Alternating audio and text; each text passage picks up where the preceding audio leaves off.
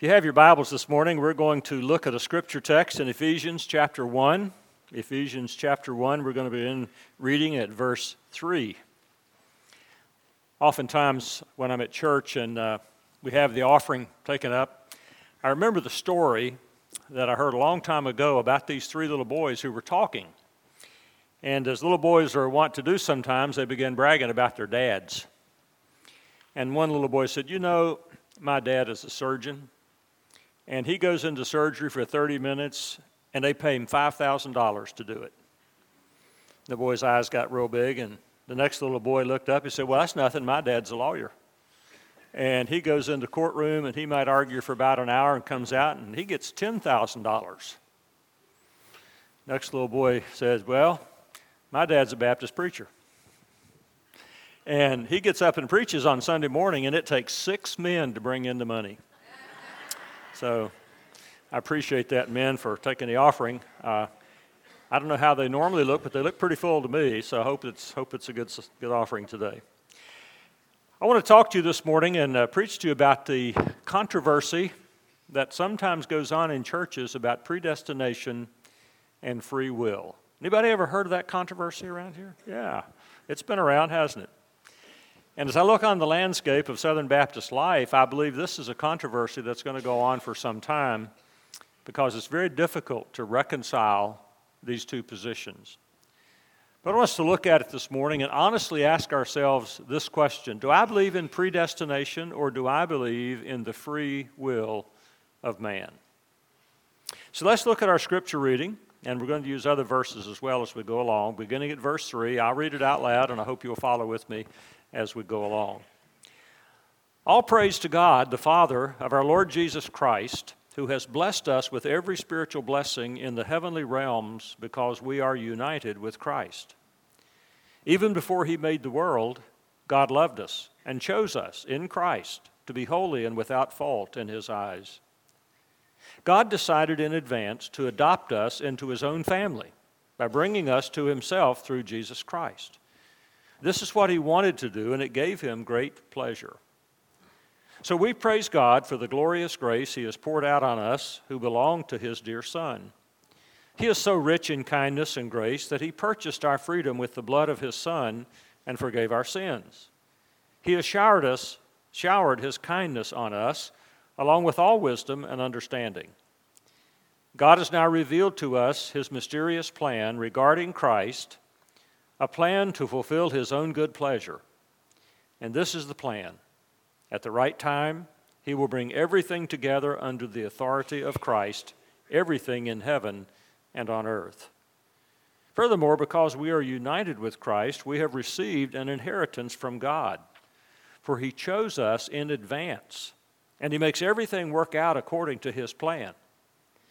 God's purpose was that we Jews, who were the first to trust in Christ, would bring praise and glory to God.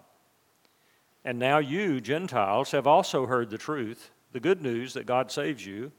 And when you believed in Christ, he identified you as his own by giving you the Holy Spirit, whom he promised long ago.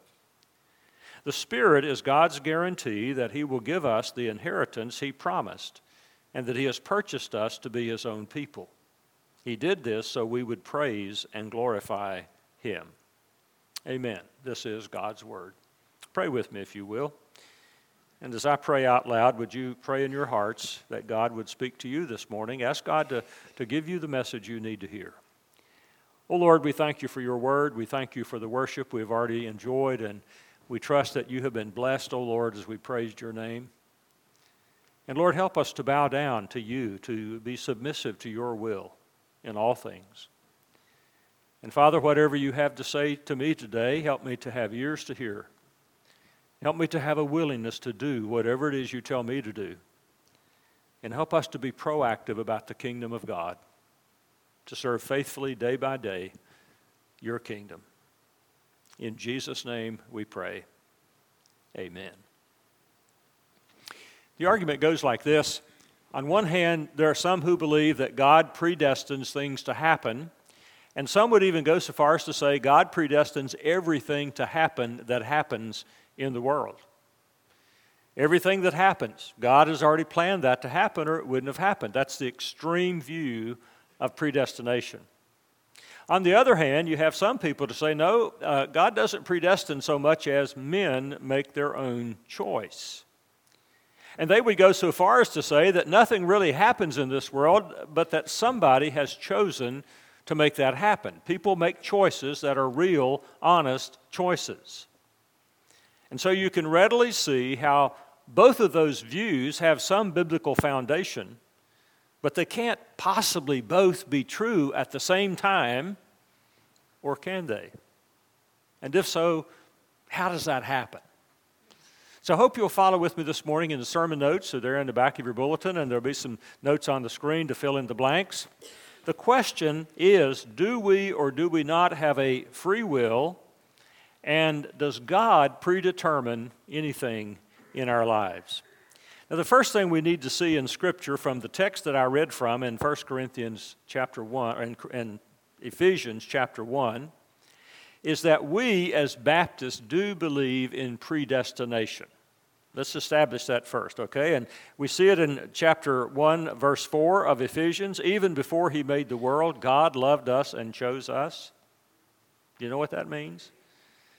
Right on the face of it, it says, you know, before God created the world, before He made anything that is, He chose you to be saved and to be a part of His eternal family.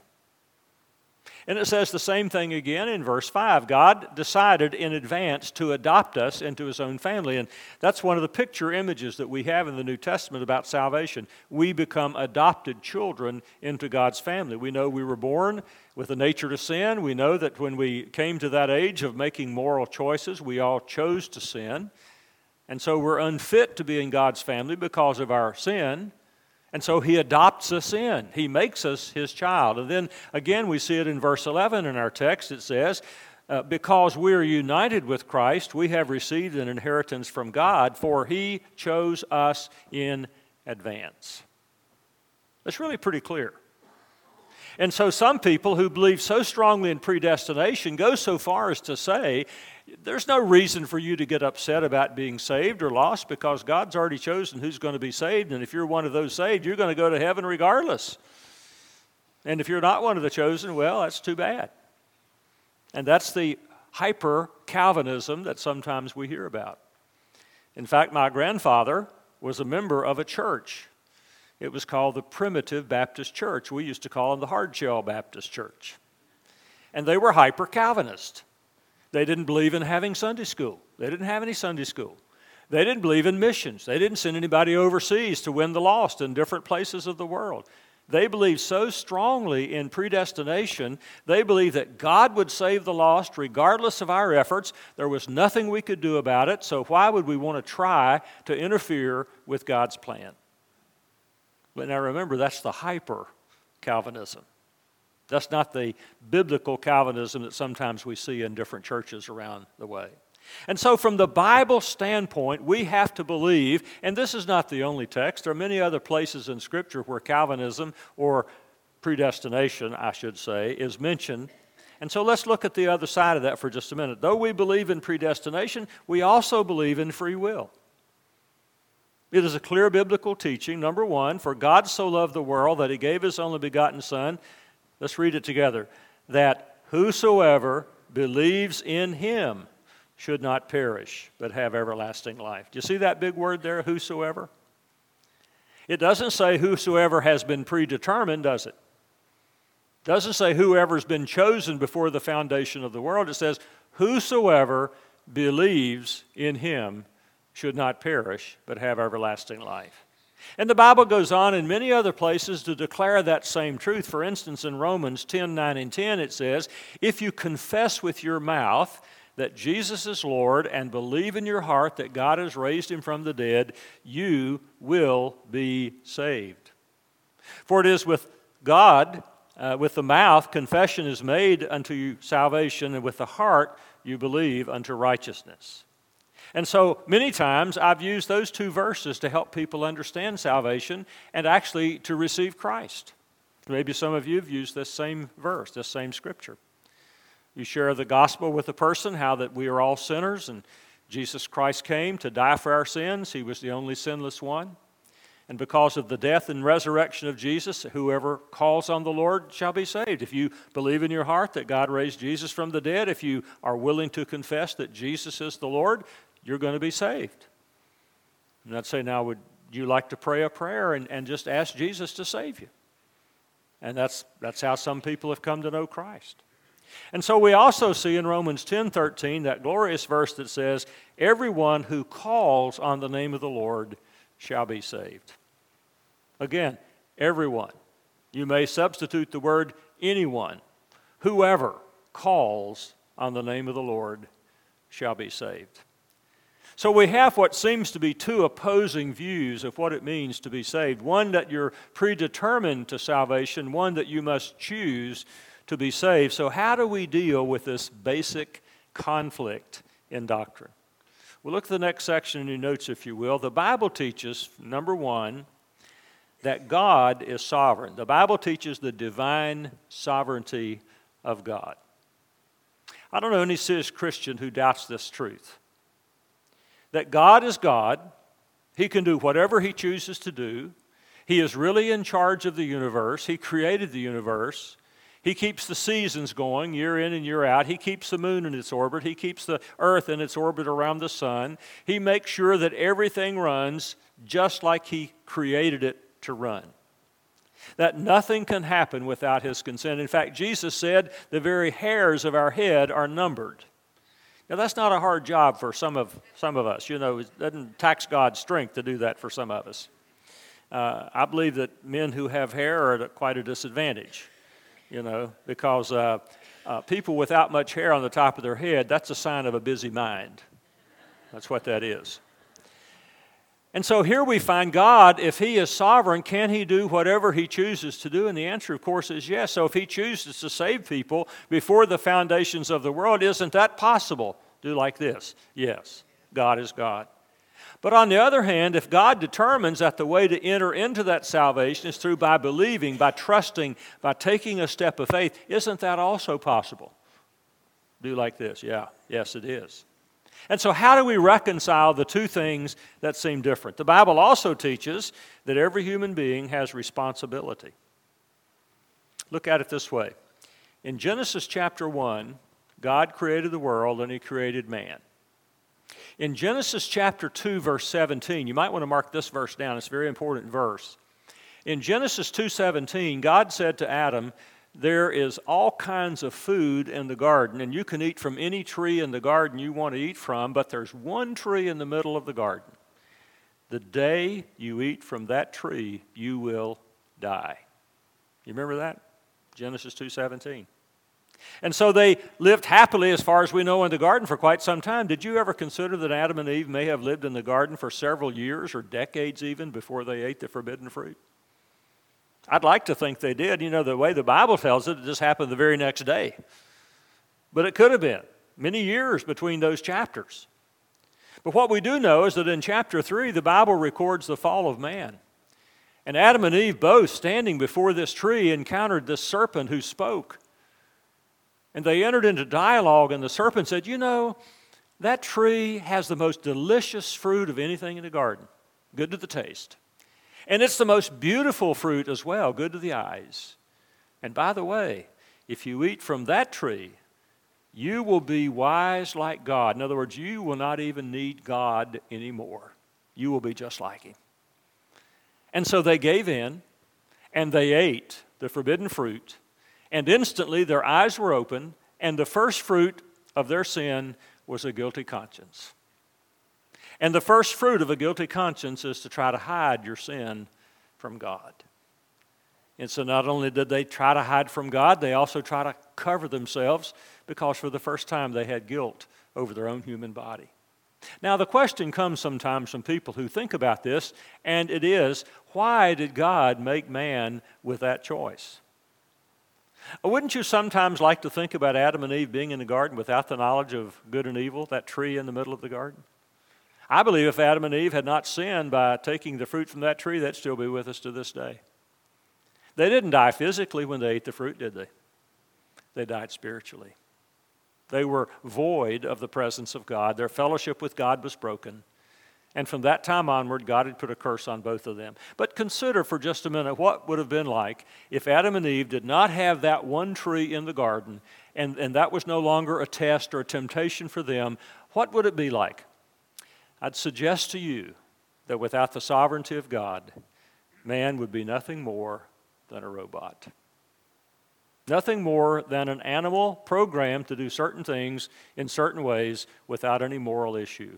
But God instead chose to give to man and woman a moral option, which isn't true in the animal kingdom. Did you know that your dog does not make any moral choices between right and wrong? We had a dog when we lived in Hanahan named Boo. Wonderful little dog. And my wife taught Boo to use the bathroom outside. And uh, Boo would go to the bell, to the door and ring a bell, and that was a sign she needs to go out. And so that worked really well. But you know, sometimes Boo, being a dog, made a little mistake. And so you had to scold her, maybe have a little newspaper around.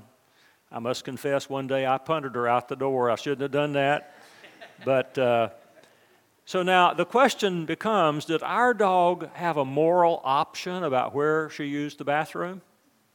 Not really. It was either smack wrong or candy right. That's how dogs operate. That's called instinct. You treat them in such a way that there is consequence of pain if they do something you don't want them to do, and there's a reward of delight if they do something you want them to do. Is that so with people? It might be with babies. Well, I wouldn't suggest you punt them out the door, though. That would not be appropriate behavior. But the point is, a man has the ability to choose right from wrong. Animals don't have that. So what is God doing? God gave us responsibility, and every person stands responsible to God. He is sovereign, but we're responsible for every word we speak. We're responsible for everything we do. We're responsible for those things we should do that we don't do. We're responsible for how we spend our money, how we spend our time, how we spend our influence. And so God is sovereign, but at the same time, God has given us responsibility that at the end of the time period that we have in this world, we will be responsible to Him in the day of judgment. Even Christians will face the judgment seat of Christ, not for whether we get to heaven or hell, but for the rewards that we have earned for the things we have done as Christians for His glory. Now, if you don't believe that, read the first half of First Corinthians chapter three. And it describes something about the test that all Christians will have to go through at the end of time. Now, so what do we have if God is sovereign alone? Makes man a robot. But human responsibility alone, if we are free to choose everything and God has nothing to do with it, what does that mean? That means that God becomes dependent on man. And so we can't have it both ways, can we? We can't say truly predestination is the only thing we need to see, because that makes humans just robots without any responsibility. But if we say divine uh, giving of responsibility means the man's choice is everything, then God depends on us. Can you imagine the Lord Himself in a worship service where there are a lot of lost people and the pastor preaches a gospel sermon and he gives an invitation for people to come to Christ, and God up in heaven's biting His fingernails waiting to see who's going to come? Can you imagine God doing that? I can't. And so somehow we have to bring these two things together. Now I want to give you a word that you probably don't know. I didn't know this word for a long time. They don't teach this at seminary, I guarantee you that. And the word is antinomy. It's on the screen for you. There is a divine antinomy.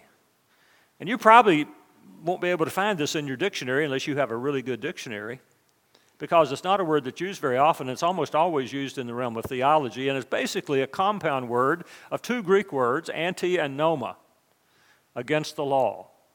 And what it means is there are two things that exist together, side by side, that are mutually exclusive.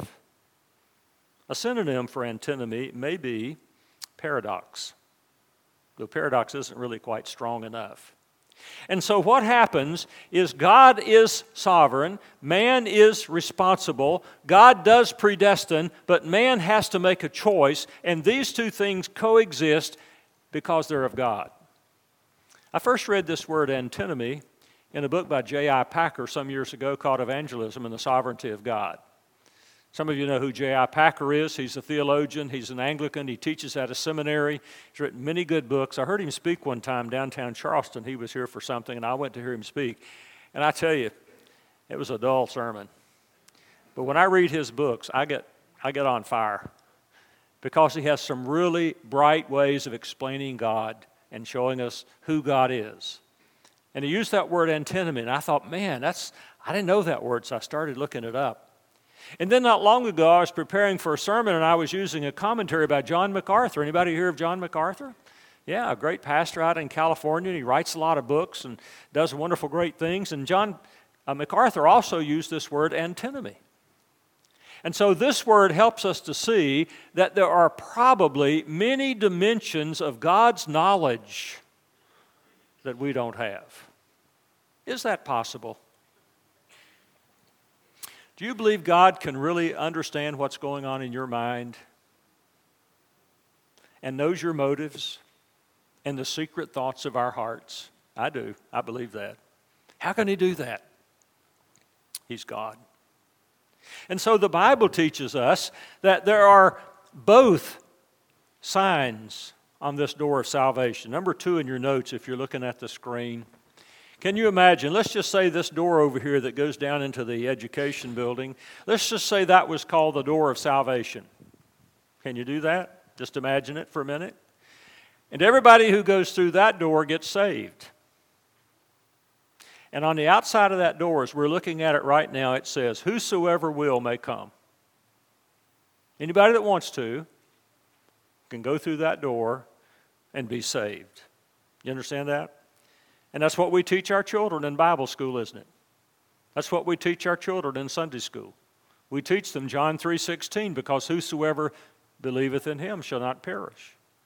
And so we go through this door, and now we're saved because we've trusted in Jesus Christ. But once you get on the other side of that door, you notice there's something written on the other side. And on the other side it says, God's elect. God's chosen. God's predestined. Can you see it that way?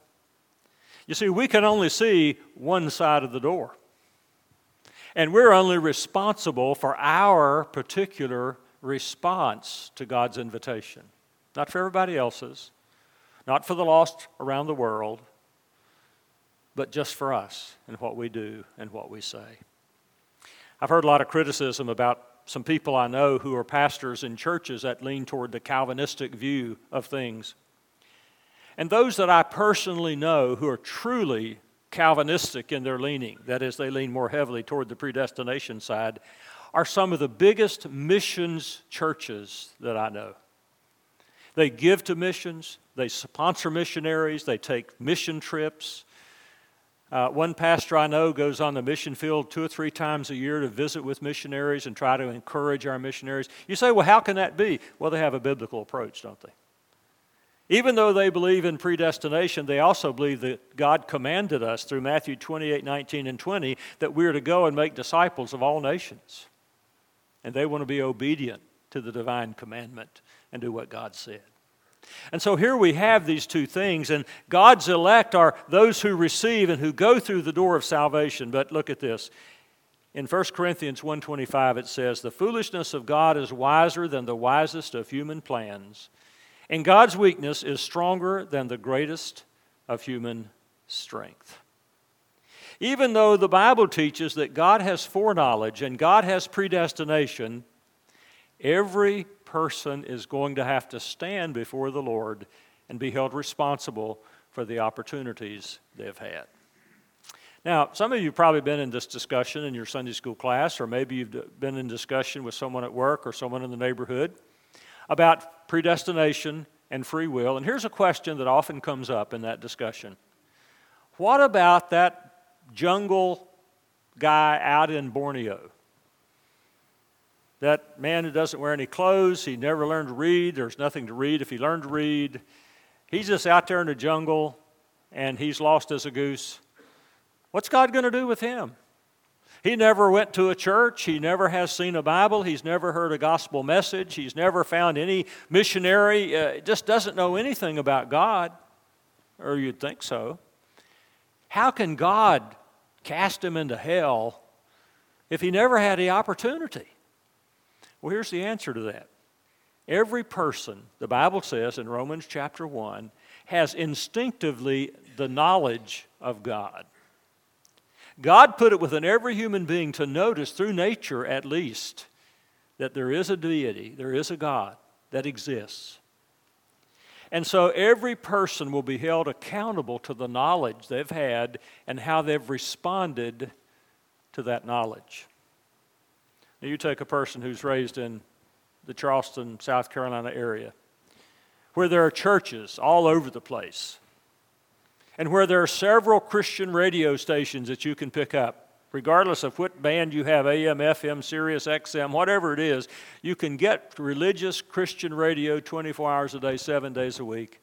And from time to time, we have special occasions, special revivals or evangelistic services. We had Franklin Graham here several years ago, and Billy Graham way back when was up in Columbia. So a person's raised in this environment and gets invited to church often, and they decide church is not for them. They don't want to be a part of the church. It's just full of hypocrites. They just want your money. Do you think God's judgment on that person is going to be any different from the infidel in Borneo? I think so.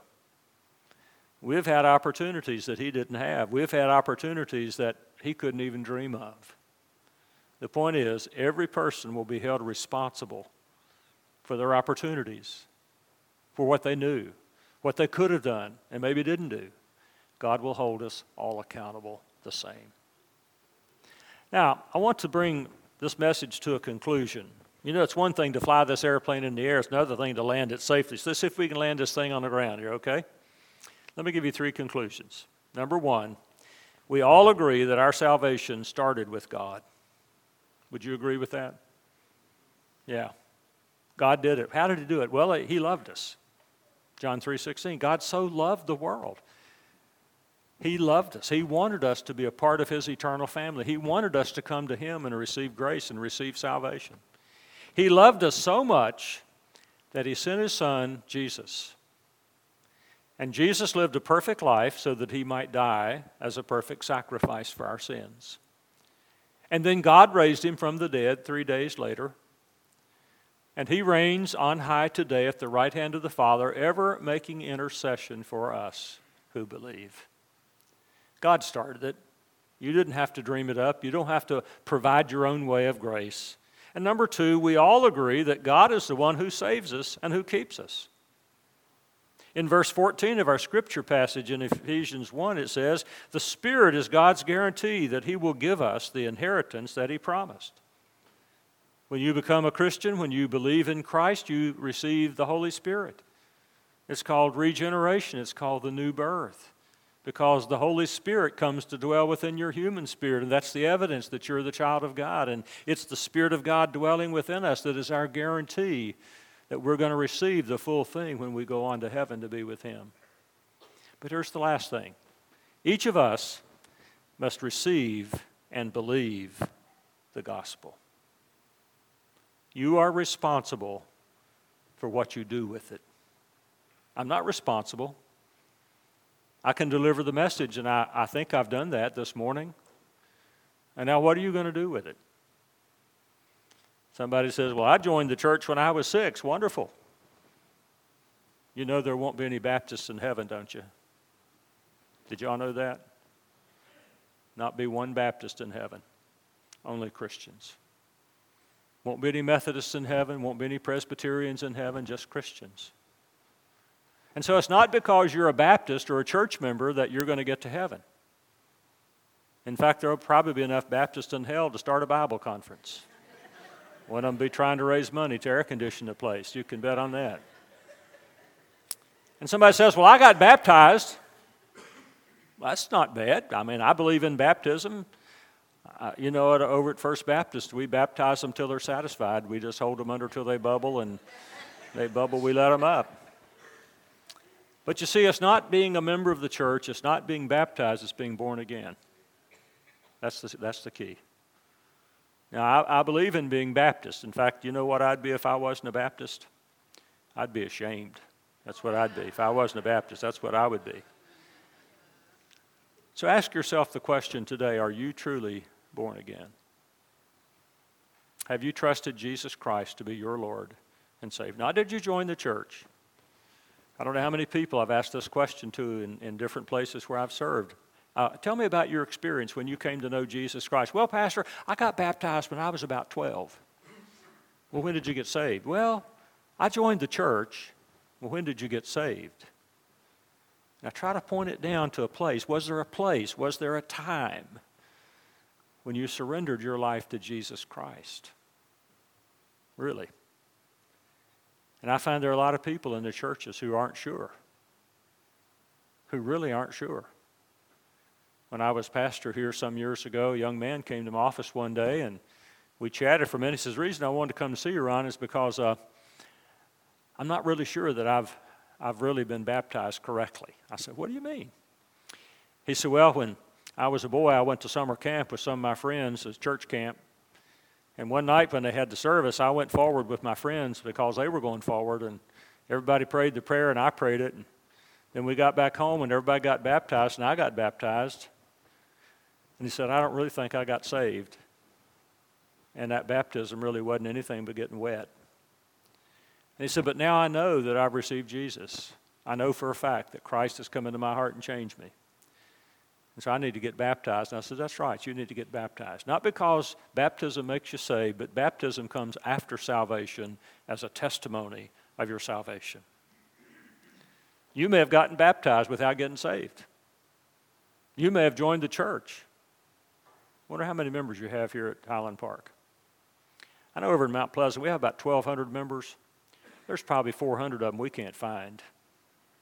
And there's probably another two hundred that never show up for anything. Membership in a church is not really the good account of who is genuinely saved. So this morning, it's your responsibility to receive the good news and to act on it. What does God want to do in your heart today? What does God want to do in your life today? It may be to give you the assurance that, yes, you have received Christ.